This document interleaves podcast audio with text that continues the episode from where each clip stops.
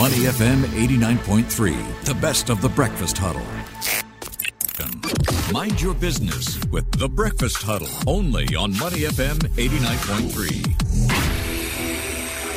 Money FM 89.3. Good morning. It's the Breakfast Huddle with Elliot Danker and Ryan Huang. It is time now for Mind Your Business. And what we're talking about today happens to be one of Singapore's climate goals, which is to phase out internal combustion vehicles by the year 2040. And the introduction of electric construction machinery by Volvo Construction Equipment or Volvo CE will help bring this EV transition to the construction industry.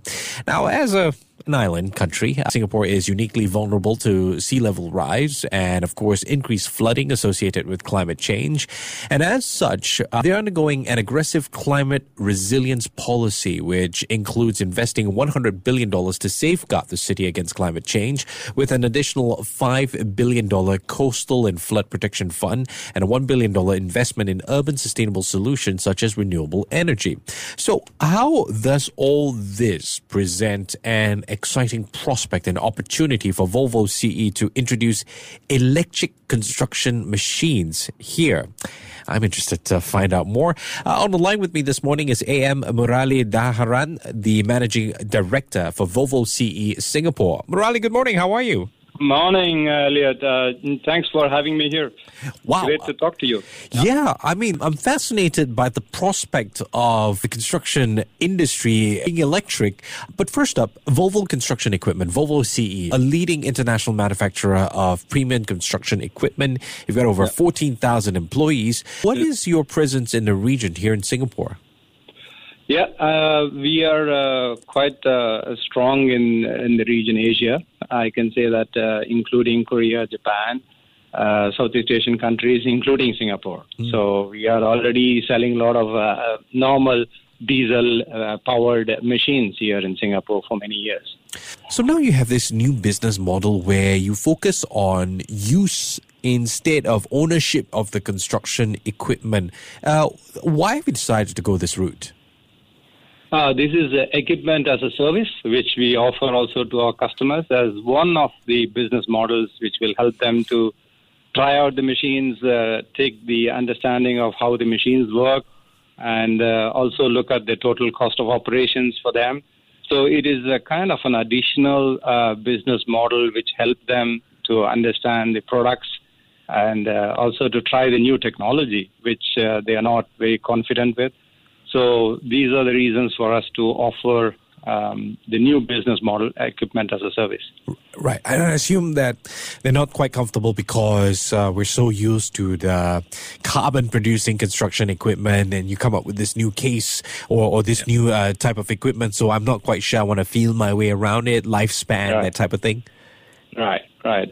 Actually, we are so used to our diesel powered machines and uh, we don't see the carbon emission when we drive around. Yeah. So uh, we are trying to build a lot of understanding uh, to our customers.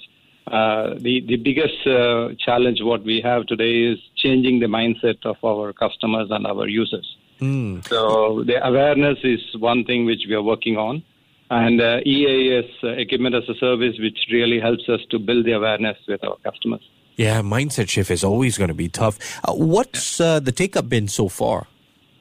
Uh, take up actually is uh, pretty interesting. A lot of people are showing interest. Uh, they are still uh, looking at who is the first mover in this area.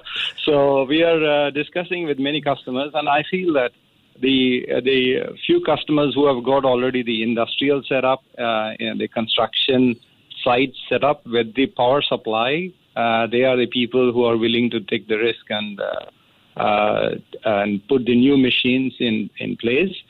Uh, and also, we are seeing that there are many companies signing up for science-based targets. Mm. So these are the companies who are willing to go forward and uh, take the uh, electric construction machinery for their construction works. Yeah. Yeah, it's an interesting um, sort of landscape that we're in, right? Don't quite want to be first mover, but don't want to be left behind either. yeah, yeah, that's right. That's right. Yeah. Uh, I'm curious about this new model. So how does it help Volvo customers invest more capital into growing their own core business operations profitability? Yeah. So actually, uh, when we look, when we compare the normal uh, uh, diesel-powered uh, machines, uh, compared with the electric machines, the initial cost is definitely slightly higher. Uh, is mainly because uh, the, I think the uh, the volume is not up there like we have in IC engines. So the uh, the battery-powered machines, uh, the volumes are still uh, comparatively lower. So we expect the costs to come lower as we go along for the next 10 to 15 years. Um, but uh, one thing is for sure, there are not many moving parts on the machine. So uh, there is not much noise coming out of the machine because there are no engine uh, in these electric machines. And it is a great operator comfort. There are not much vibrations in these machines. So overall, if you look at the life cycle of the machine, like 10,000 hours or six, seven years of using the machine, uh, the overall total cost of operation is better when they use the electric machine compared to the IC engines. Yeah. I'm already seeing the benefits to mental health as well, especially if uh, you unfortunately live next to a construction site. If it's you know not as noisy, that's great for the workers. Full on the ears. Help us understand these electric construction machines a little bit better, and and you know do correct me if, if I've got it wrong. I imagine him imagine them to be very big. Uh, does this mean they take up more electricity? Uh, right now, the battery-powered machines are uh, the medium-size to a smaller-size uh, machines, construction machines. Okay. As we go bigger, there are actually no batteries available for us to use. Right? Oh. So there are other options. What is available for bigger machines? One is connecting uh, to the electric power grid directly. So we have supplied two machines which work in the scrapyard where they connected to the grid directly and uh, the machines work with electricity directly. These are uh, 40, 50 ton machines. And uh, the other options, what we are also uh, manufa- going to manufacture very soon is about the fuel cell. Yeah. So the fuel cell is uh, you need a hydrogen. Uh, there is no need for charging.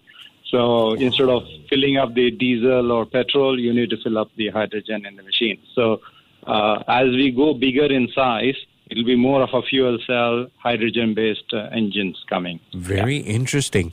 Uh, Murali, a little bit better. I mean, it's never going to be totally carbon free because you're still tapping on the electric grid and there's a mixture, right, where, where fossil fuel is concerned. But is there a ratio, like compared with uh, your regular construction machines versus the electric machines? I mean, how much are we saving here? No, as a machine is basic machine is concerned, you are saving hundred percent Oh. because there is no there is no emission coming out of electric machines at all. Okay, But okay. uh, what what we are not saving is you know how the batteries are manufactured. Because Yeah. batteries are lithium based or nickel based. So these uh, minerals are still being produced, uh, uh, taken out of the mines, and there is a processing. So we are looking for the complete uh, green solution. Um, so we are also working on uh, site install- installation, right? For example, I will take uh, solar power panels uh, uh, in in Singapore. So uh, three four years ago, we never had many solar panels here, but now in the last one one and a half years, uh, many almost all buildings have got solar panels, and then we are producing electricity and also feeding into the grid. So we are looking at uh, the site solutions which will have a green energy electricity produced at site itself. So we will have the solar panels or we have a wind energy uh, producing electricity at site uh, so that uh, these machines can be charged directly.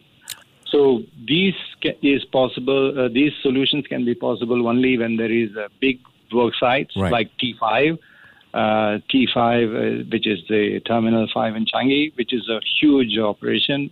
Uh, there were a lot of construction happening for the last five years. So the sites like that, we can install um, a solar panel uh, producing electricity, which can be used for charging our machines. There's So, dif- different ways to sort of Uh, offset, but right? otherwise, as a machine, uh, the carbon emission is zero. Mm, mm, mm. Okay. I mean, it still goes a long way. How widely used are these electric construction machines worldwide?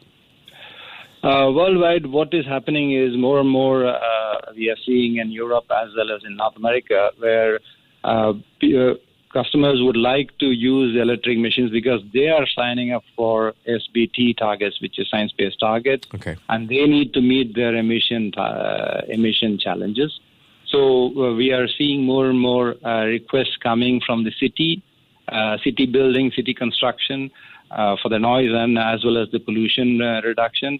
And we are also seeing from uh, major brands who are wanting to reduce their carbon emission based on their targets. So we have we are operating in many quarries and also in mines where the whole mine or the quarry will be electric machines. So um, there is a huge uh, uh, a number of machines working. Uh, countries like uh, Finland, Denmark, and uh, Sweden and Norway. Norway, Oslo has said that uh, no more normal machines can be sold in the city of Oslo after 2025. So they will buy only electric machines for city construction. So um, it's coming up more and more. Um, in order, in addition to that, I would add even China. I see that uh, the China manufacturers are all gearing up, and uh, there is a huge commitment by the Chinese government to also uh, give more uh, sustainability solutions in every sector. We have seen the automobile moving much faster in China, and we are also seeing a lot of construction equipment manufacturers uh, getting ready to uh, deliver many of electric machines uh, going forward. Um, let's uh, talk a little bit about Volvo CE's first electric machine in Asia. Tell us a little bit more about this. Yeah, we launched our first machine in Korea in the month of March, and then uh, we are now uh, extended that uh, in the month of September. We are uh, we we have a lot of machines coming into Korea. Why Korea is uh, because the EV infrastructure per unit in the world is the highest because they have been selling the automobile, uh, electric automobile uh, for quite some time, and then their infrastructure installation is uh, much higher uh, in the whole of Asia. So we went to Korea first, and then we are very soon uh, launching in Singapore. As you might uh, have seen that also uh, in recent months, we also launched electric bus in Singapore, uh, manufactured here in Singapore. So we are coming along with the whole group of. Uh, we'll also have Volvo Truck launching the electric machines in Singapore. Uh, the other uh, countries we are looking at is Japan. So we see that uh, there is a huge uh, understanding and uh, mind, mind mindset change in Japan. Uh, they are looking at more and more, uh, uh, yeah, sustainable solutions uh, in not only in construction segment, al- also in the industrial segment. So we see that there is a huge opportunity for us to uh, sell more machines in industrial segments in Japan. Mm, uh, especially when there's that it's infrastructure. coming much faster than what we think. Mm, Yeah. yeah, yeah. Um, are there challenges though that go along with this? I mean, apart from the usual slight resistance, um, is there a lack of talent in, in understanding in in, uh, in in servicing these machines? Um, yeah, there is definitely a competence of, of uh, people who handle this electric machine. Okay. Uh, the challenges which we take it very seriously is about the safety of this machine. So these are all like 48 volts, and some machines are 600 volts machines, uh, which are need to be handled and properly charged, and uh, we need to keep checking the machines on a regular basis. So uh, the competence in our organization, we have put a lot of efforts to you know uh, safety training all, all all our mechanics and also our people who handle these machines. And in addition, whenever we deliver machines to customers, we have to make sure that the customers' uh, safety officers and the people who are working with the customers are quite aware of the safety requirements of these machines. So that's one area which we are uh, working a lot in terms of uh, competence and developing the competence uh, and transforming the whole industry into sustainable solutions. The other area is, of course, the other challenges we can say that the charging infrastructure. Oh, yeah. So uh, we hear a lot in Singapore that every housing complex will have two or three charging solutions for the cars, right? So um, uh, there are many ways of solving this problem. Uh, one thing I mentioned about the site charging, uh, when there is a big site work, uh, we can have some panels.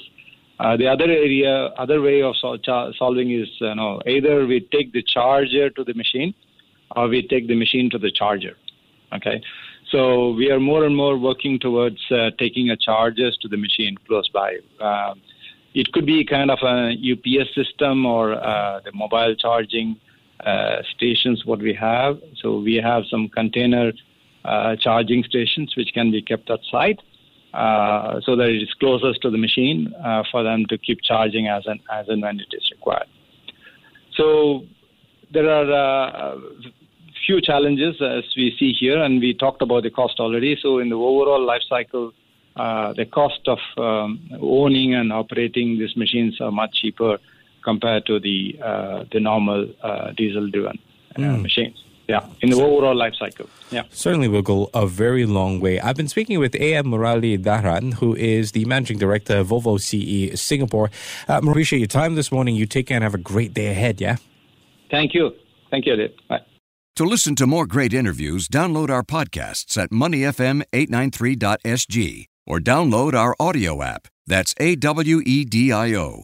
Available on Google Play or the App Store.